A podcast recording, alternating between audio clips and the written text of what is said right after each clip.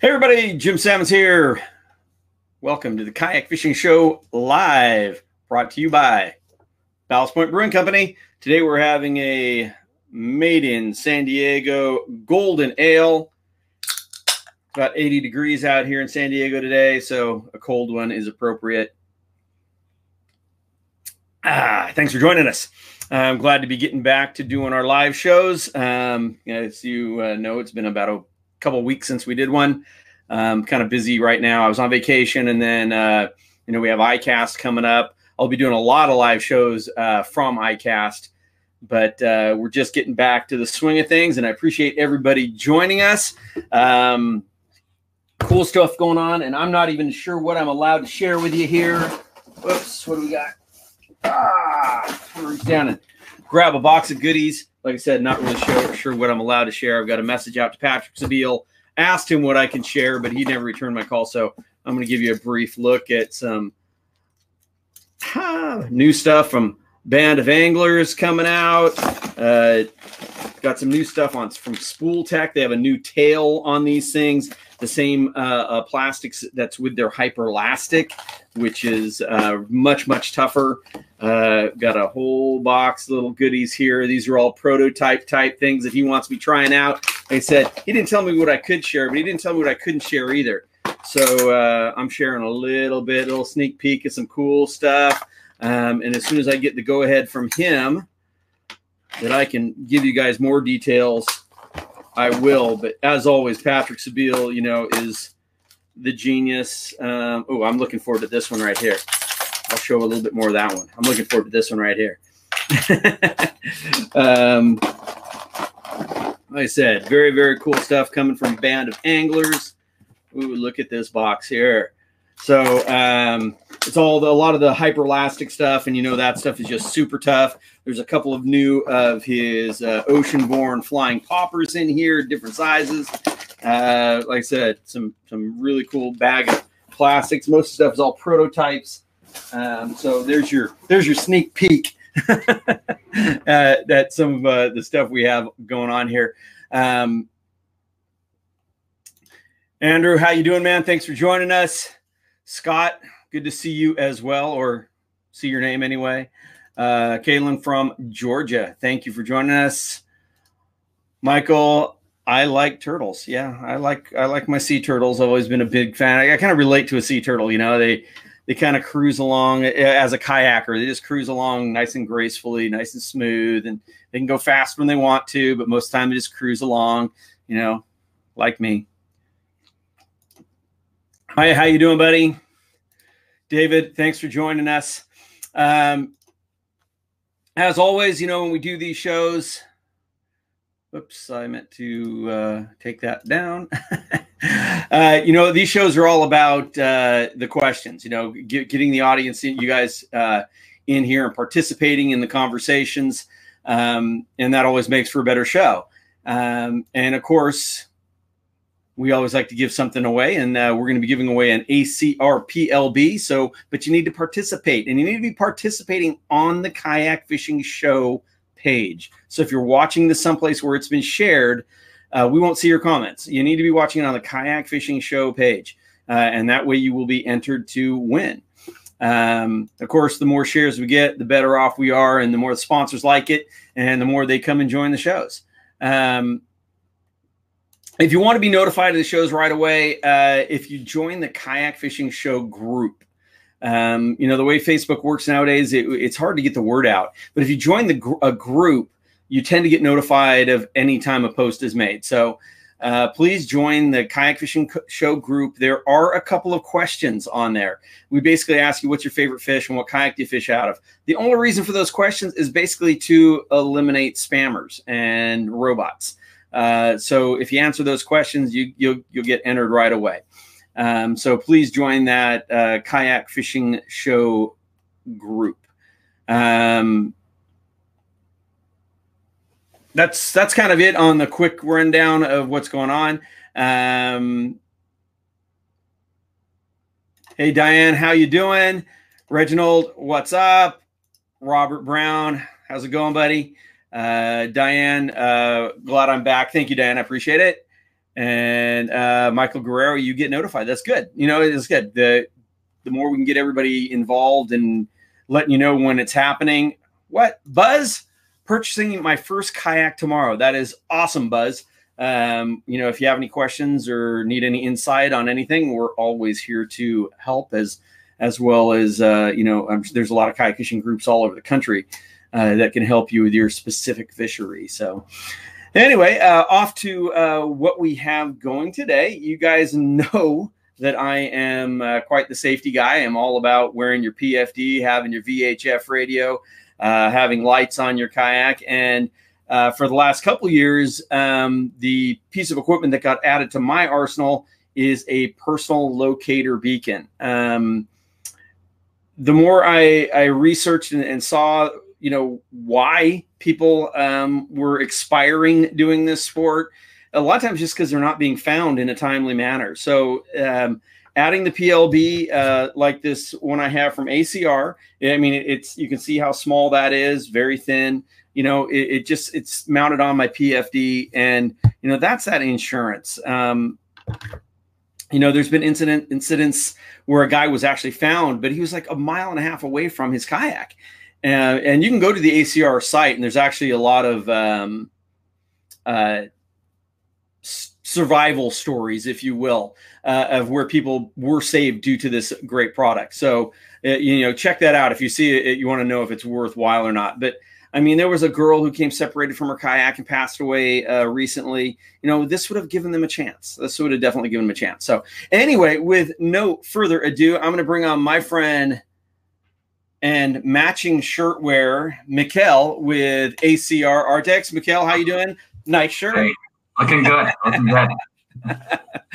and thanks for joining us. Mikkel was on the show with us once before.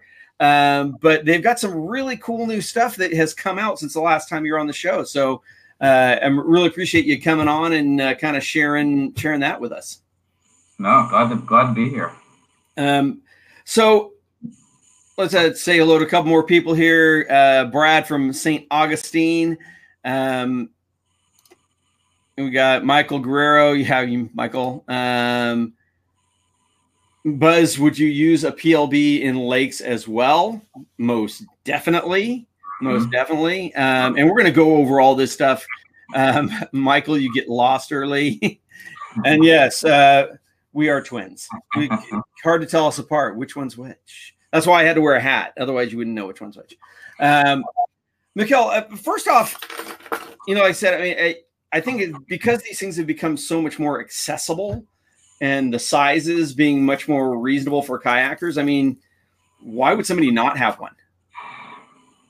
It's a good question. A lot, you know, I think a lot of people rely too much on uh, on their on their cell phones. Um, right. Everyone thinks they have cell coverage everywhere. You know, you start using that cell phone playing music, you run out of battery. You might not know. You know, you just might not. You might be able to get in touch with search and rescue, but you might not be able to tell them exactly where you are, especially if you're on a sea kayak.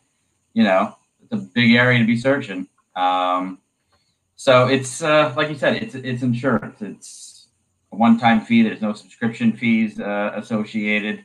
Um, no payment for the rescue. So it's really just a matter of, you know, kind of getting people over the hump and saying, you know, I'm not going to do this for myself. I'll do it for my family because you know Right. Well, so so let's let's kind of backtrack a little bit just so um, people know. You know, why would you have this over and above? And we're not saying it's a replacement for other stuff, but why would you have it included into your safety package? What it makes what differentiates it from having a VHF radio or a cell phone? Yeah. So with a with, with a personal locator beacon, we like to say that they're your your best last chance. Um, so if you got a cell phone and you can use it and get a call out, great. VHF radio, same thing. If you can get the call out and tell people exactly where you are, awesome. Um, you know, but I think with all of those different technologies, there's they all have their weak points, um, whether it be battery life, um, you know, waterproof, what, whatever. Um, but PLBs essentially they have one job in life. They've got essentially one one button, um, and it's it's really just to save your life. You press that button, and uh, you know it fires up, and within uh, within one minute, it's already sent off your GPS coordinates to search and rescue, and you know within three minutes, they've got your position at uh, in Maryland uh, at, at NOAA, and they're trying to figure out if you're on land. Then they'll give the give it to the Air Force Rescue Coordination Center. And if you're on the water, uh, that your messages then go into the Coast Guard. So uh, it's really the only, you know, the beacon does everything for you. You press that button once. Sorry, this is a live unit. My, I got to turn that off before um, the London the London Coast Guard comes over. it, tells, it literally tells search and rescue who you are, where you are, and that you need help. And so the beauty of that is the beacon's doing everything. All you then have to do is just survive. And so you can just focus all on yourself, knowing that the beacon is is going to bring help. But you know, everyone thinks the help's going to come in 10, 15 minutes. Um, you know, sometimes it does. It all depends on where you are in the world. You know, if you're, you know, 50 miles out in the, out in the ocean, it's going to take a, you know, a boat or a helicopter to come and get you. Um, if you're in the middle of the woods, they might have to come by foot. Um, but typically, you know, most of the survivors we talk to, two hours is uh, is probably a pretty good average. Um, Scott had a question here. Um, he said, Scott says, I'm all about safety. Do you need a subscription for PLB surfaces? If so, what does it cost? I know it's worth it, but we still need to afford it. Yeah. So it's the, the a, a, lot of different companies call their products personal locator beacons, but um, if there's a, if there's a required subscription for the product, then it's not a personal locator beacon. Um, so personal locator beacons are on this uh, 406 megahertz um, frequency, and so essentially we work they work through government satellites. So there's no subscription because essentially taxpayers are funding these satellites and they're already up in space. And so, no cost to the rescue, no monthly subscription, no annual subscription. Once you buy the beacon, you just have to keep it registered, which is free. Um, so that's it. Um, so you can get in at, you know, they start at uh, $279, um, go up to $349, depending on the features that you want. But that, that's it. There's no other hidden fees. Yeah, that's that's the key. I mean, I remember the, the spot devices and all that. You had that monthly subscription, and it, it was kind of cost prohibitive, really. In the lot, it looked affordable in the front end, but in the back end, it got ridiculous.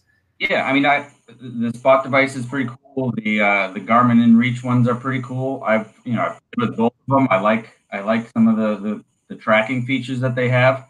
Yeah, when you start adding it up after two years, you know, all of a sudden it's like, to get a little expensive for you. Right. And, and the reality is, I mean, with something like this, I mean, they they are affordable, particularly when you start going, okay, what's your what's your life worth? you know, anybody who ever balks at that, it's like, don't you think you're worth more than two hundred and seventy nine dollars? You know, I think so, and I think you're probably your your family thinks so as well. Uh, Brad Smith says, is it useful on land as well?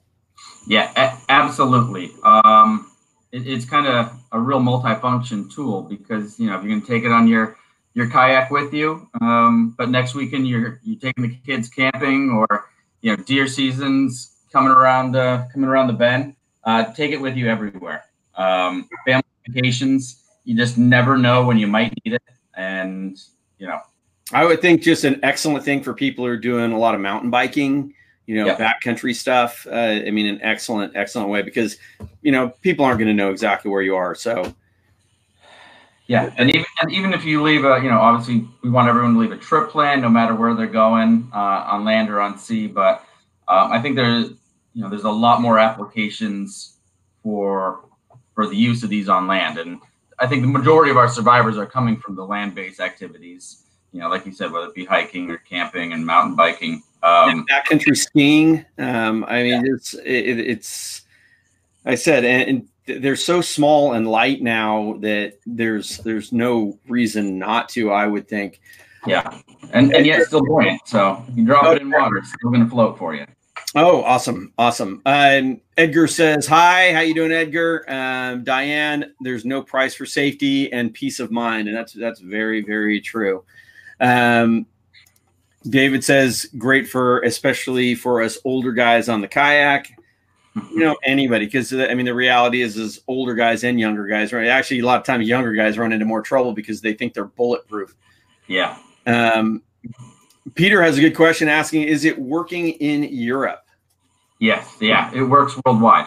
Um, so you register. What, what do you do is when you buy it, you register it um, in the country that you live in, and that's just so for for me right now. I'm I'm traveling in in London, but mine's registered with NOAA in the United States. So if I was over here and to actually need to activate my beacon uh, in in an emergency, you know, it's going to be the RNLI or um, you know the the London Search and Rescue or the UK Search and Rescue team coming out to me. But in Maryland, NOAA will still be notified that you know a U.S. citizen's beacon's going off over you know by Heathrow Airport, and so they'll be calling their counterparts, um, you know, in the UK to figure out you know is is is everything going okay? Do you have resources on the way? How's it you know? And that way they can then coordinate, you know, talk back to my family uh, and let them know what's going on because um, when you register the beacon, you provide two emergency contacts. And so, you know, search and rescue wants to know as much information about this rescue that they're getting involved in now because they're putting, you know, helicopters or boats or land vehicles, you know, out out there with more importantly, you know, their personnel that's putting their life on the line because, you know, let's face it, a lot of these rescues aren't during the best weather. You know, right, right you know, they're they're they've got to put their assets out there to to come and rescue me. And so in the registration, I have to provide two emergency contacts. So that those emergency contacts can then tell search and rescue, you know, he's wearing, you know, an awesome shirt. He looks like, you know, Jim Jim today. His beard's a bit gray, but more importantly, how many people is he traveling with? Um, you know, what color what color car did he have? What kind of boat was are they looking for? Any of those little pieces that uh, that emergency contact can can provide will help your own rescue. And the more you fill out in your registration, you know, there's a big piece in there for you know additional information. You've got health health and uh, concerns. You know, you're on heart pills or anything like that, or di- diabetic, put that all in there because you know it's not everyone always thinks your boat sinks, and that's why you need to turn on your PLB. Um, you, are lost in the woods. It could be a million different things. Right, right. Um, Rex Max McNamara says, "Hello, how you doing, Rex?" Uh, Ryan Howell, um, is this similar to a spot, or, or how does how is it different than a spot? So it's different from a spot because it only has one purpose. It's only going to search and rescue. So uh, it's not going to do any of that kind of tracking features that the Spot product does. And then the other difference is really how your message gets to search and rescue. So for the Spot, obviously you've got the subscription fee, and that's because you're using the Globalstar satellites, which are commercial satellites, and um, you know that's why there's a subscription because you're working off a commercial company's satellite system. Um, but the set the signal will then come down to a company called Geos, and they're kind of like a rescue coordination company, and they will then try to get the you know in touch with co- the closest Coast Guard and say here we have a customer and here's his coordinates. So. Um, as long as they've got your GPS coordinates and as much information as they can, search and re- rescue will typically just take it and, and, and go. Um, if they don't have GPS coordinates, though, they'll start treating it more like a missing persons report and really start an investigation. So that's kind of how the Spot search and rescue system works. With ours, we're using the government satellite, so it's it's an instant connection directly to either the Coast Guard or the Air Force. How many how many satellites are there? There's there's three different constellations. I forget the total number of satellites up there now. It's it's quite a few, but there's a low Earth orbiting. So every say every 50 minutes, one of these low Earth orbitings, you know, going overhead, and it'll pick up any beacons that are going off. Um, there's a new mid Earth orbiting, Um, these are the latest satellites that they just launched, um, and these ones will actually pick up a beacon even without GPS coordinates. Um, it'll it'll pick it pick up the beacon 95% of the time within 100 meters um, within three minutes. So wow, real big and real big advancement with with those ones. And then there's geostationary ones that that are the farthest out there, and they just rotate with the Earth and they've got pole to pole coverage so they can see everything from the tip of the North Pole to the bottom of the South Pole. And um, so there's, you know, three different satellites up there monitoring this system. And but it, it, immediately just goes right to NOAA. NOAA grabs your registration and they send it off to Coast Guard or Air Force, depending if you're on land or water. So we really need to reiterate that if you do get one of these, it's it's imperative that you register it. Yep, that's your uh, part of the rescue. Right. Right. Um, this is a great comment from Julio. Uh, picked up my ACR rescue link last week after watching your last ACR episode on here. So that's very cool, man. Thanks for uh, for doing that. Um, this is a great question here because this is something we, we needed to lead up to anyway. Uh, and one of the reasons you're on here, we have new units now from from the one when you were here last. Uh, so why would someone choose the model with the screen what are the benefits uh, of of the one with the screen and the, the newer units? Yep. Before I get before I get to that question, I want to save Julio twenty five bucks um, because he bought the beacon last week. He said, "Go to our website, download the rebate form, send in the receipt. We'll send you twenty five dollar rebate card." That's the promotion we got going on right now. So, if you bought it last week, you're in. Um, yeah, and, and I was going to pop, pop this up, and that was nice to throw that uh, retroactively. Uh, if they've got a deal going right now, if you buy an ACR PLB between now and July 15th, you there is a $25 rebate. Um, and the, for people who are the next level up and getting EPIRBs, you said it was like a $50 rebate? Yep, exactly. So uh, a great deal here, as well as this the fact that somebody who is watching is going to have a chance to win one of these. So anyway, so uh, back to so the, the digital the the digital display question. Um, we added in the digital display for a very good reason. Um, you know, I'm going to give you the whole screen so you can maybe show it a little bit better. Yeah, this is just you can kind of see the glare. Sorry for my hotel. Yep. Um, you know, when you activate one of these beacons, it's a it's a one way beacon, right? So your signal is being sent out every 52 seconds for uh, 28 hours. And essentially, without the digital display, all you're seeing is a, a red LED flashing and then the strobe light, you know, on the bottom flashing. And that's all. It, that's all you're seeing. Um, so you don't necessarily know what the beacon's doing when it's sending anything. And so I just have to make sure I turn this off correct. Um, so what the digital it, it, really provides you with some peace of mind in an emergency situation. Um, it's doing a countdown every time it's sending off that live burst. It's downloading your GPS coordinates and, and displaying them for you. So if you do have a VHF radio, um, you can just start, you know, jumping on the VHF and screaming out your your GPS coordinates that the beacon's giving you. So everyone kind of, you know, out there listening can can record them and can find you. Um, but really, it's that peace of mind. You know, you might be sitting there with a broken leg out in the middle of nowhere and at least you've got that kind of you can see exactly what the beacon's doing. It's giving you a little bit more hope.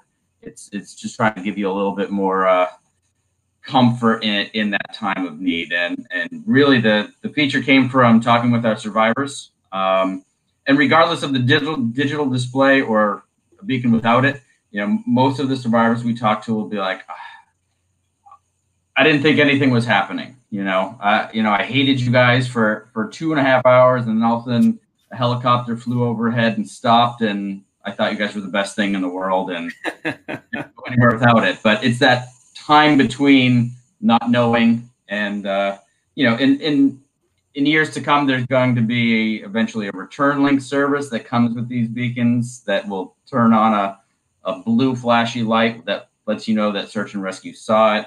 Um, but that's kind of part of the satellite network we're just waiting for. And when that comes, yeah, that digital display will be a whole lot more useful. Hey, uh, Jacob actually has kind of an interesting question. We kind of touched we touched on it already, but he says, "Would this work internationally?" I'm from Panama. Now, mm-hmm. you know, you're talking about you started getting into more third world countries and that sort of thing. Uh, are you still going to have that um, that coverage? Are you still going to? I mean, is NOAA going to contact somebody in that country, or if it's registered in that country? How exactly is that working? Yeah. So uh, the important uh, if, if he if, if, if he lives in Panama, um, the first thing is you want to buy your beacon in Panama because uh, every beacon is programmed uh, to a specific country. Kind of hard to see there. Um, so mine's programmed to the U.S. Um, so his he would need to make sure that his beacon was registered with Panama. That's the only way he can actually register it um, in his country. If he tries to register a USA programmed beacon in Panama, they, they won't let him. Um, and kind of, you know, thanks to Amazon and eBay, we have people buying beacons internationally like this, and then ah. they get the beacon and they can't get it registered. So it's always important buy your beacon in the country that you live in and make sure it's programmed for that country. That's really um, good to know. So, kind of to, to his point, you know, it it's not so much is the beacon being picked up. You know, there's three different satellite constellations. Um, all three of them are picking up the beacon there's worldwide coverage. So there's no place on the world you can hide and turn this beacon on and, and not get found. Um, you know, obviously Panama's got different search and rescue um, resources than the United States. Um, but obviously, you know, where like in an area like that, obviously we do have, um, you know, Coast Guard is constantly down there. Um, you know, they're in the Bahamas with, with aircrafts uh, from time to time. Uh, but yes, they the rescue will go to the Panamanian uh, government to dispatch their search and rescue resources to that actual location. Um, I know it happens in the Bahamas a lot, where like the Bahamas will have the the lead, and if they just don't have the resources, they can then call. You know, they'll reach out to the Coast Guard and say, "Do you have someone closer? We, are not going to be able to get there uh, in time." And so then the Coast Guard will take over that search and rescue. So, uh, but no, it's always the country that you're in the country that you're closest to who gets kind of the jurisdiction to, to facilitate the rescue. That's great. Uh, Kurinder Singh, welcome to StreamYard. Uh, for people who are wondering, StreamYard is the uh, software we, we use to uh, run these shows. Um, Brad Smith, easy to be injured in the mountains. And that is very, very true. My my very good friend's um, daughter uh, was working for the Forest Service and fell and broke her leg in a remote location by herself.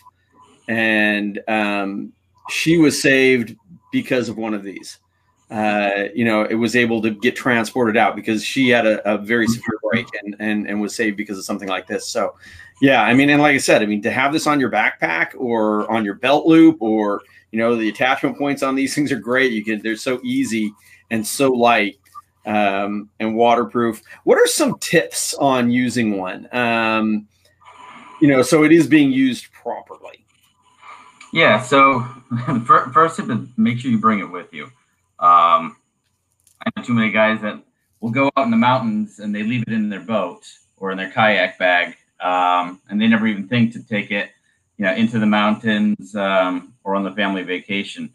Um, the, the biggest tip, you know, they're they're buoyant. Okay, so but they're only bu- they're not buoyant like an EPIRB, which is for your boat. Those are designed to float in the water and just do their thing. These ones will float upside down, kind of like this, and it, they're just buoyant so you can retrieve it. And your hopes and dreams of getting rescued don't float to the bottom of that ocean or lake. Right. uh, um, that's really the, the whole function of the buoyancy piece of it. Uh, they're not going to float in kind of a transmitting position. But realistically, all you're doing is um, once you turn it on, leave it alone. Uh, if you're if you're on land, just put it down. You know, put it on the ground, uh, kind of in this position. That way, the GPS is facing this the sky, and and just let it be. Um, the beacon will do what it's got to do.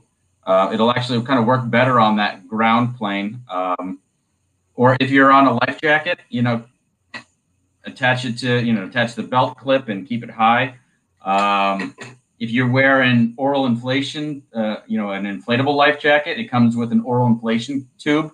So you can just mount it right to that oral inflation tube and just float back and kick your feet up. And, you know, at that point, it's just let the beacon do its work and you survive.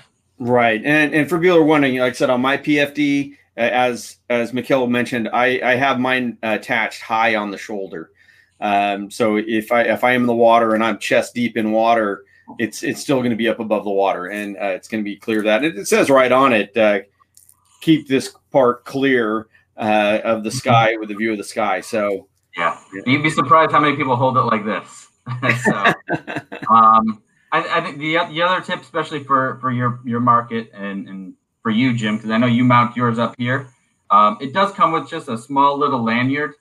Um, tie, tie that lanyard to the to the belt clip and also tie it to the back little lashing loops. When you get the the clip on, it's it's not coming off. It's right. It's tough. However, if should it come off, you know, you know, you really give it a whack. You know, you, well, you can see it also comes off. with a Velcro strap.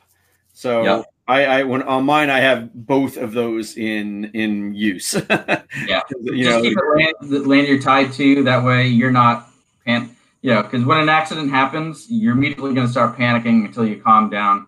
Um, so just a little extra reassurance. Right. Um, how else was this one changed uh, from the old one?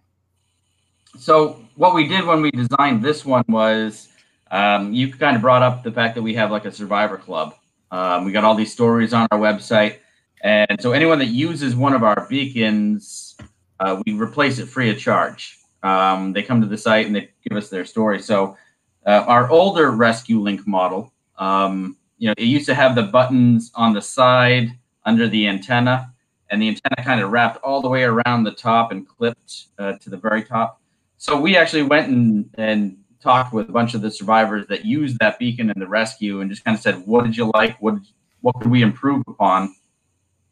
You know, and they immediately said, you know, put put the emergency button on, on the front you know, having it hidden underneath on the side, you know, we got, we, you know, we get it, but it just make it so much easier having it there. Um, again, they said I needed something to do in those two hours, and and having some sort of a digital display tell me what the beacon's doing was a big thing.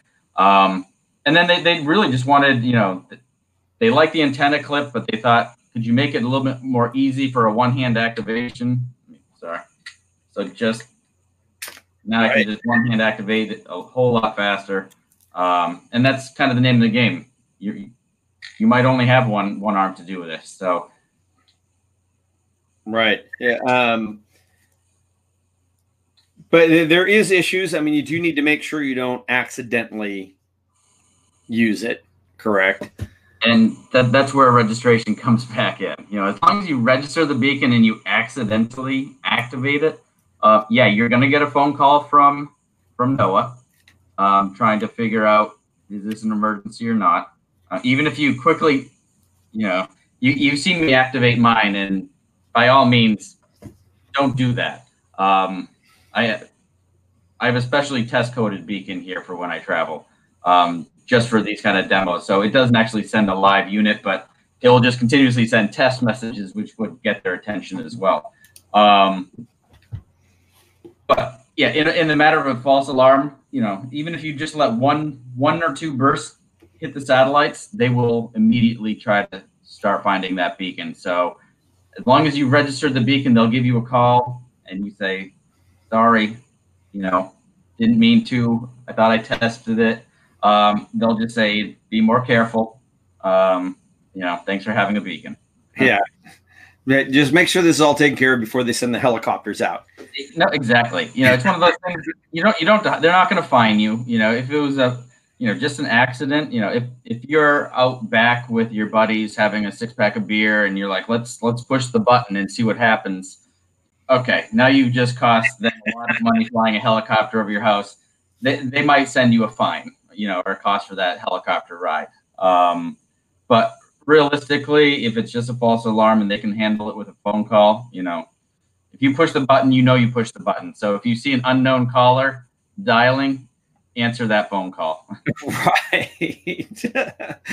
uh, Scott says, I'm making him thirsty. Time for a cold one. Well, yeah, sorry. That's my job. Making me thirsty, too. Last point. Um, Alan says, Hey guys, how is it powered and how long does it last? Yeah, so it has a dedicated lithium battery inside. So like I said, there's really nothing to do. There's no recharging. It's not a rechargeable battery. Um, it had it, so once you buy it, it, will have about between a five and six year shelf life on it. Um, and on the on the side, it'll just have a little sticker with when it expires. So realistically, for once you buy it, you've got five years. Don't have to do anything. So just keep it registered. Um, after five years uh, or six years, depending on you know when you get it, um, we we have battery, about 200 battery replacement centers throughout the United States. Um, you can send it to one of them. They can. It's kind of like a tune-up for your car. It's not just two, you know, a couple batteries from CVS you put in there. Um, this product has to save your life, and so we take that very serious. We replace all the gaskets and O-rings and do satellite testing on them. So you know, but we have trained service centers throughout the country that can do that and then you know when you when you do turn it on it will work for um, 20 24 to 28 hours at and that's at minus four degrees fahrenheit uh, you know in the summer you might get a stretch a couple extra hours out of that battery life in an emergency so um, how much is one of these uh, if i need to send it in for a tune up uh, if i if you know i'm after i'm done with my five years and and needed new battery and such yeah i mean obviously right now, um, you know, right now our, our battery replacement service average, uh, I think it's like a rate around $150. Um, five years from now, I can't tell you how, you know, it'll probably be similar, if not less than five years. So, right. But it'll be cheaper than buying a new one. It's a lot cheaper than buying a new one. Yeah. Um, Ryan also asks, uh, would be great for backpacking trip as well. What do they weigh? Uh, I'll tell you what they weigh. Nothing. I mean, that's ounces. Yeah. I mean, yeah. It, it, it's it's it's lighter. Let's see. I'm kind of doing this. Uh, where where's my camera? Lighter than my hotel it, remote. I, I, would say it, it's it's lighter than my cell phone. You know, I've got a big iPhone 10, which is a bigger phone, but it's lighter than my phone. So, if, if that answers your question at all. Uh, why he says I just drove by the Kemp company 10 minutes ago. in, is that Dania Beach? Dania? Dania Beach. Yeah, we manufacture everything in Dania Beach, Florida, from the circuit boards to the batteries. Is that right? This, this so these things are all made in America? I did not realize that. That is awesome. Uh, we always love to hear that. Uh, David says, "Does it work underwater?"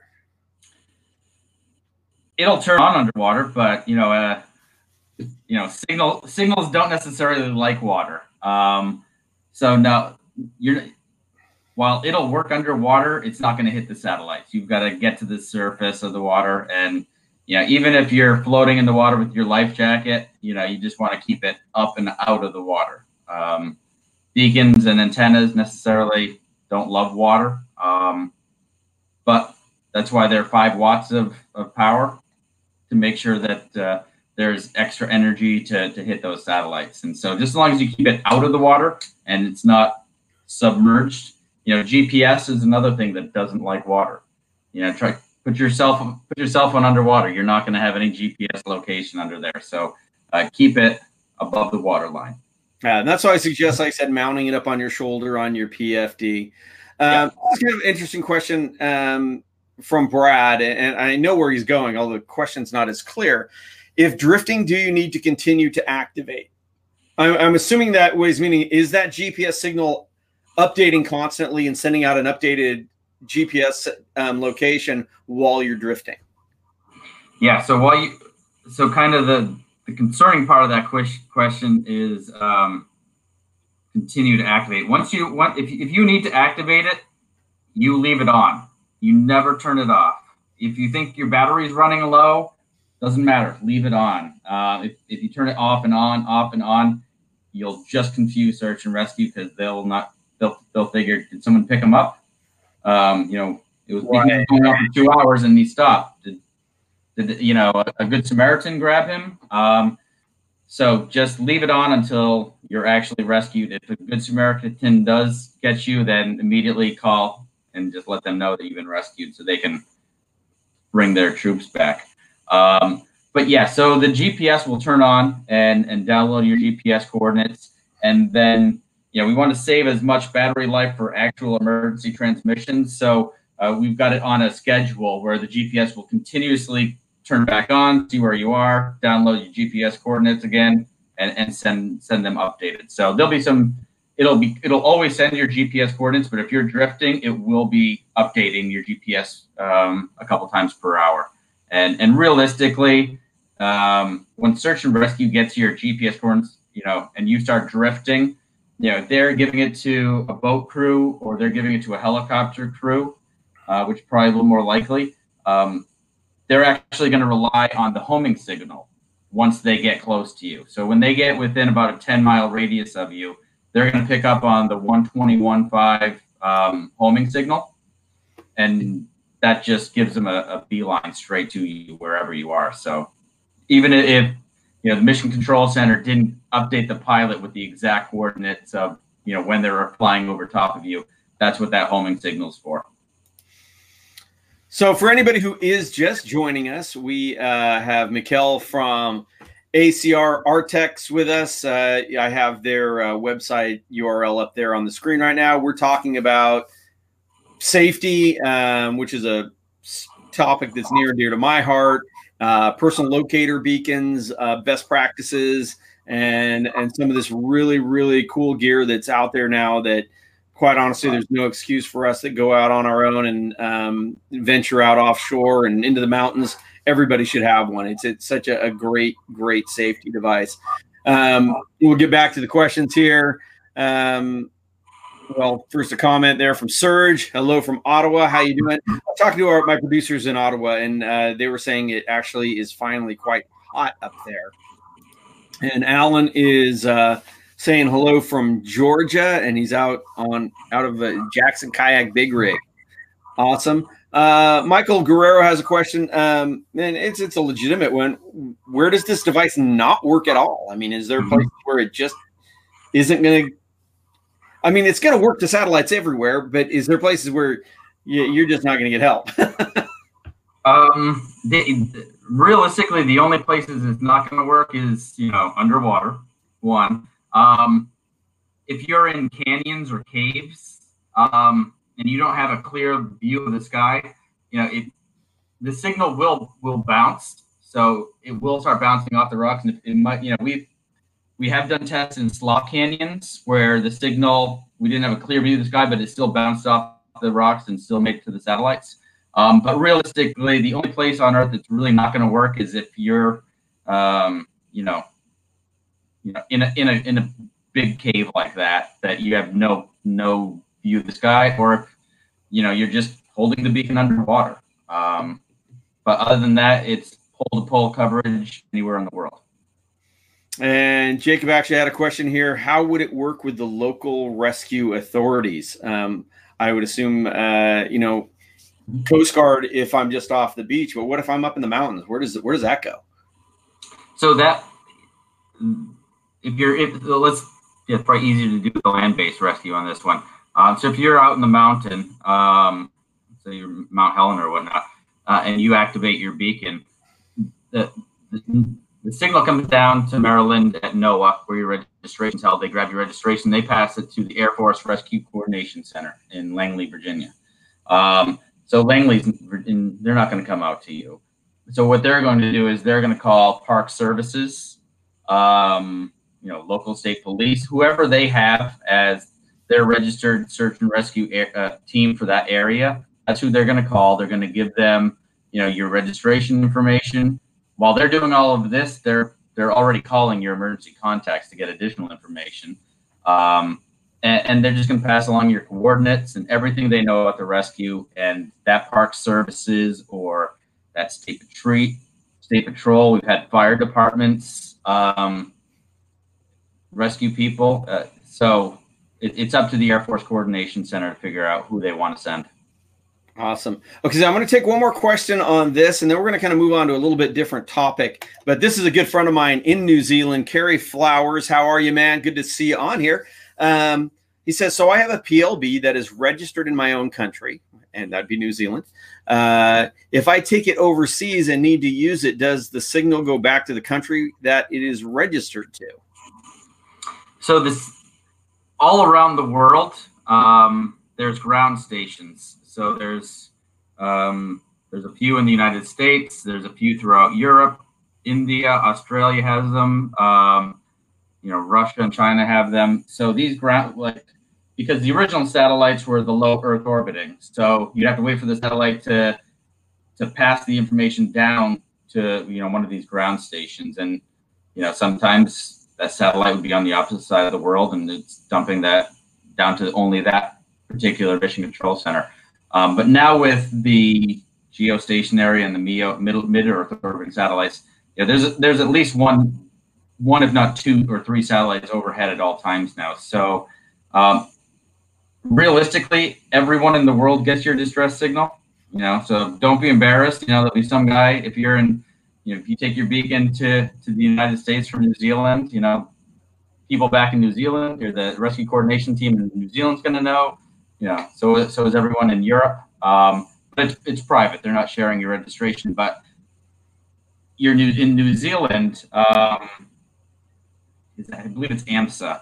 Um, they are the ones that are responsible for your registration. So they'll be that's kind of their part of the rescue. They'll be providing that over to the, to the United States, and here's here's who that beacon belongs to, and here's what his emergency contacts. That way, know, they can still play a part of it. And obviously, they want to make sure that their own citizens come back, you know, in one piece. So that, that's how it works worldwide. That it's really that kind of handoff of the registration to that uh, country that's going to go and do the rescue. Okay. So, uh, I'm going to ask you to do me a favor here, and I'm going to answer a couple of questions off to the side. Can you do me a favor and refresh uh, your connection? Uh, because yep. you've become super pixelated and it's it's breaking up a little bit, so that might help us. And then I want to, when you as soon as you come back, we'll we'll get back to the other topic. Perfect. All right. Um, Nikita says, "Hey, uh, good afternoon." Um, see where, where else we had here. Uh, Rex, uh, do all or most of the models float? Yes, they do. They are buoyant. Um, Brad Smith, this perfect for my trips to the Keys. Been sucked out by current more than once. Thank goodness for a charged battery and trolling motor on my kayak. Yeah, exactly. And that's the thing is this is a last line of defense. You know, it's not something you're going to be using every time you go out. You know, if you it, it's you really you, you, exhaust other things and then you break out your PLB. Um, I'm going to bring Mikhail back up here. Uh, it's still pixelated, but it, it, it, looks a little bit better than it did there yeah. when I, I, took you off there. But so no, um, I'm paying for the concierge here at the Holiday Inn. Yeah. so uh, our next topic was basically because you have this cool new product. You guys just sent me one, uh, and basically this is a man overboard uh, system or solution, if you will. Um, you it looks like you have one on your wrist. I do. Yeah. So this is our we call it the ACR OLAS. It's a over overboard location alert system, and so essentially you uh, pair it with your with our mobile app on your phone, and what it does is when you you know when you track your your beacon, um, if you're to go overboard, um, and essentially get separated from your phone. Um, it will break the the automatic uh, the virtual tether, and you know your phone will act as a man overboard alarm, sending a you know sending a siren out. It'll record your GPS coordinates, so you know you can then you know turn that boat around, um, come back to the location, and and really create more of that instant alert of something went wrong while I was out on the water, um, in the hopes that you don't have to resort to this. Um, so it's kind of a you know preemptive strike uh, to try to keep yourself. Um, but what'll happen is you'll get a, you know, the crew overboard going off, as well as the strobe light on your phone if you have one. Um, you'll continue to the recovery. Unfortunately, you know, mine's right here, so it's just going to tell me I'm right here. Right. Um, but the other, oh, there you go. Um, but it'll start pointing to to the to the location that you need to head. Um, if you're someone that likes to panic or you want to scroll your your see your actual location, it's all there. And then if you want to use your VHF on the boat, it's going to provide you with an exact script of what you need to say, your boat's name, um, your call sign, your MMSI, you know, um, your Mayday signal, um, and it just helps you walk through what you're supposed to say on VHF. So you know you're a little bit more calm and clear about it, and you're not having to think, and uh, you're providing everyone with the information that they need. Um, and hopefully, by the time you're done reading all of that on VHF, you're back at that point, and you're pulling that person back in board. Um, so yeah, why would we talk about that on a kayak fishing show, right? Um, the um, one of the other cool features of it. I mean, obviously, if you're a kayak fisherman, you're probably going out on someone's boat. You know, whether it's your own boat or a buddy's boat. Um, so you know, just that you've got your own personal man overboard system with your boat, um, but you can also take it out on your kayak. So we in our little settings here, we have a solo mode. And so screen again there. And so in that solo mode, you put your phone number, um, you know, pick an emergency contact that you want to get the a text message to, um, and then you want to put a delay in. So you know, whether it be a one minute delay or a ten minute delay, you, you know, you you kind of base that around, around how far out you're going or what you're doing. But what will essentially happen is, and this is the only part of the mobile app that requires cell service. So you just have to have a minimum of two Gs um, of cell service. But if you were to get separated from your kayak and your phone's in the bag, or even if your phone is with you, just hold the tag underwater to break the connection. And essentially, it'll trigger a text message to go to the emergency contact that you put in the app. And in that text message, it'll say, please call me to verify that you know this isn't a false alarm. And if I don't answer, here's my GPS coordinates. You know, please call local, you know, search and rescue to come get me. Um, so it just kind of gives you a little bit of a, you know, something to have out there while you're by yourself. Um, and obviously, everyone should have one of these if they're going out by themselves, anyways. So, um, but you also said there's some there's some cool upcoming stuff with this as well for the boater, um, as far as tethering a, a, larger group together or having a, a kill for your boat. Yeah, so so with just the phone, you know, it makes it nice because you can te- you can track up to six of these tags just with, just with your phone, um, and it makes it a real cost effective solution. But you know, if you've got a big crew on your boat, you know, more than six, you know, what are you going to do? It doesn't really help you much. Um, so we've got a new base station coming out called the OLAS Core that'll track up to 15 of these tags. And the other nice thing that it does is it's portable, so it can go on other people's boats. But you know, we, we never wanted your phone to be the weakness of a search and rescue or a man overboard system. And you know, I'm guilty of you know watching YouTube videos and playing music and running my battery down to next to nothing. And you know, Murphy's Law would tell me that's when I would need this. Um, so it, it acts as kind of that hub and does an audio and a visual alarm. Um, and then we've got another product called the Guardian coming out. And so it'll tether to each of these and it'll shut your engines off. You just you splice it in. It's a hardwired mount to your boat. Um, so it's an engine cutoff as well. So just an extra layer of protection. And, you know, there's a lot of states out there now starting to pass some engine kill switch regulations in the state. I think Texas was the last one. Um, you know, instead of having that cord wrapped around your wrist that no one ever wears, unfortunately. Um, you know, we're just trying right trying trying to find something a little more uh, modern and, and useful that we can get people, you know, to start recognizing that the, the need for an engine cutoff switch. I, I fell off uh, a small boat, and luckily my son was on the boat with me because I wasn't using my kill switch, and um, yeah, I mean, something like this that, that does it automatically is would be very, very cool. Yeah.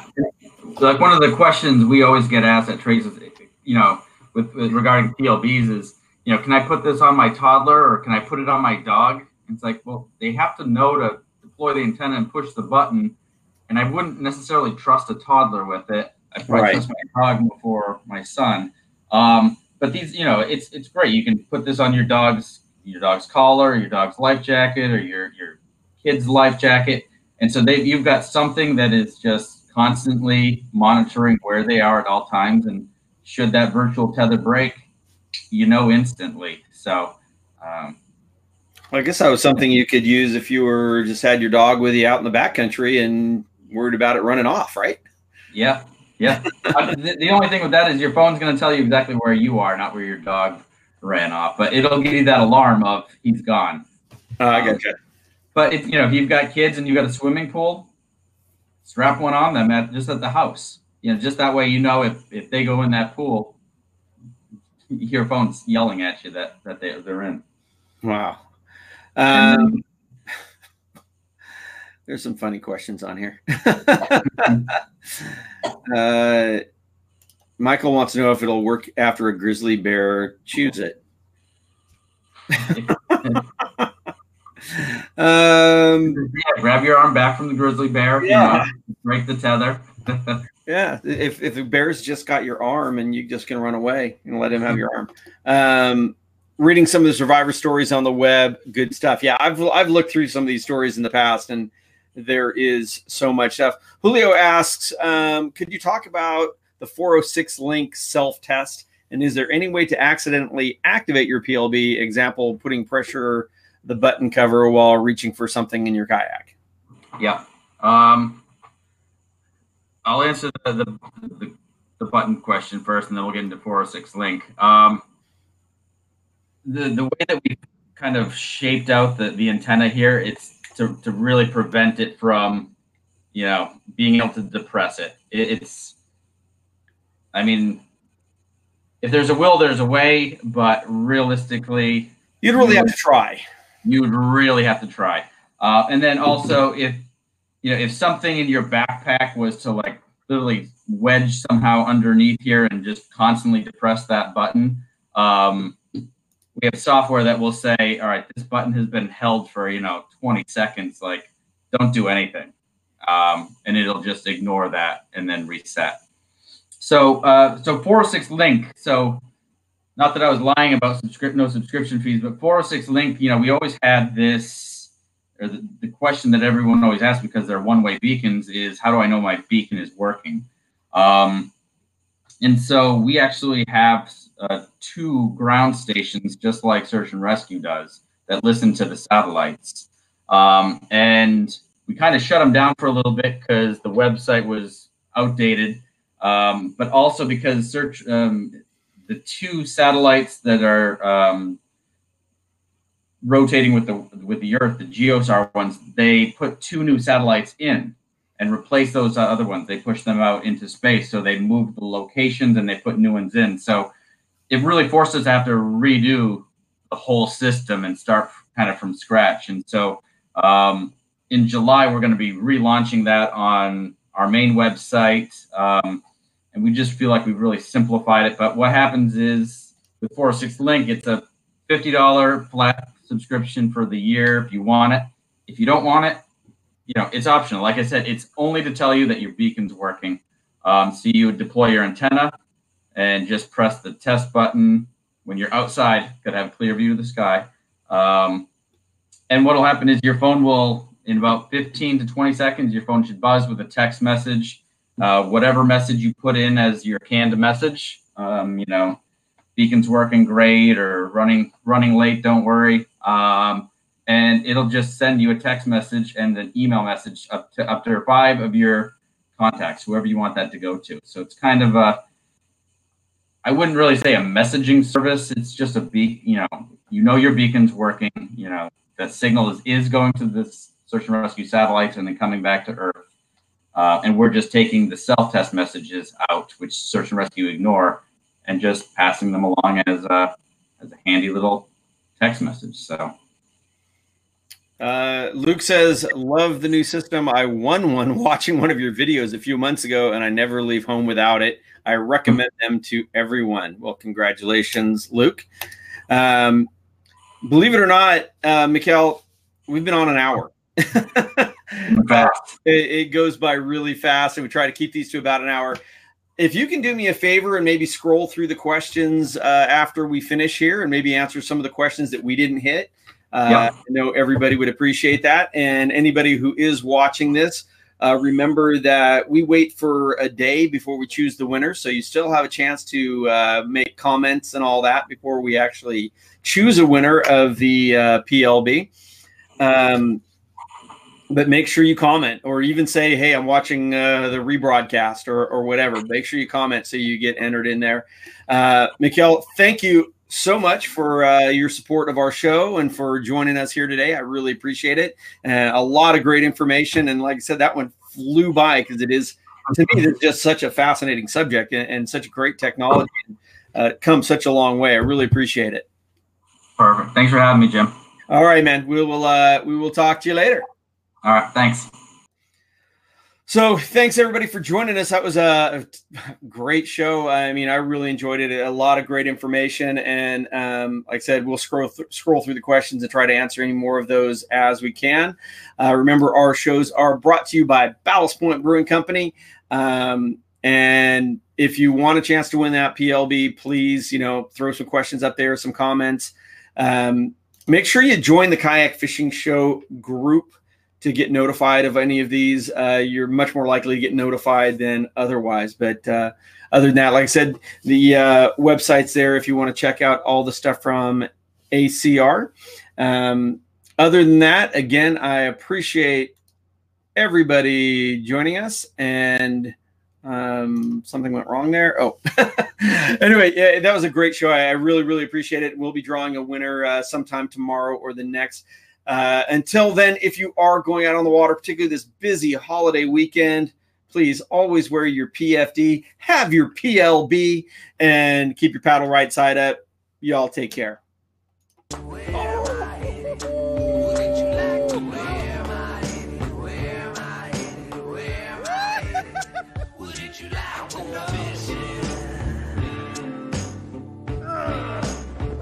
Oh!